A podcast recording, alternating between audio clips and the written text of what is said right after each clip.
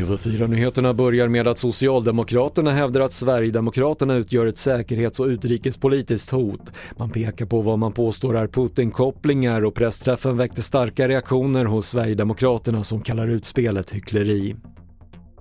Två poliser åtalas för grovt tjänstefel i samband med flera händelser kopplade till en mordutredning i Borås.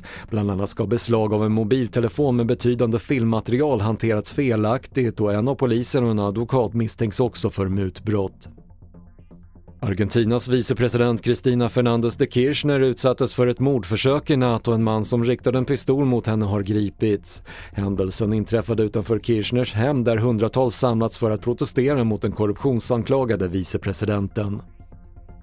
Och antalet nyregistrerade personbilar i Sverige ökade något under augusti i år jämfört med samma månad förra året och intresset för laddbara bilar fortsätter att öka.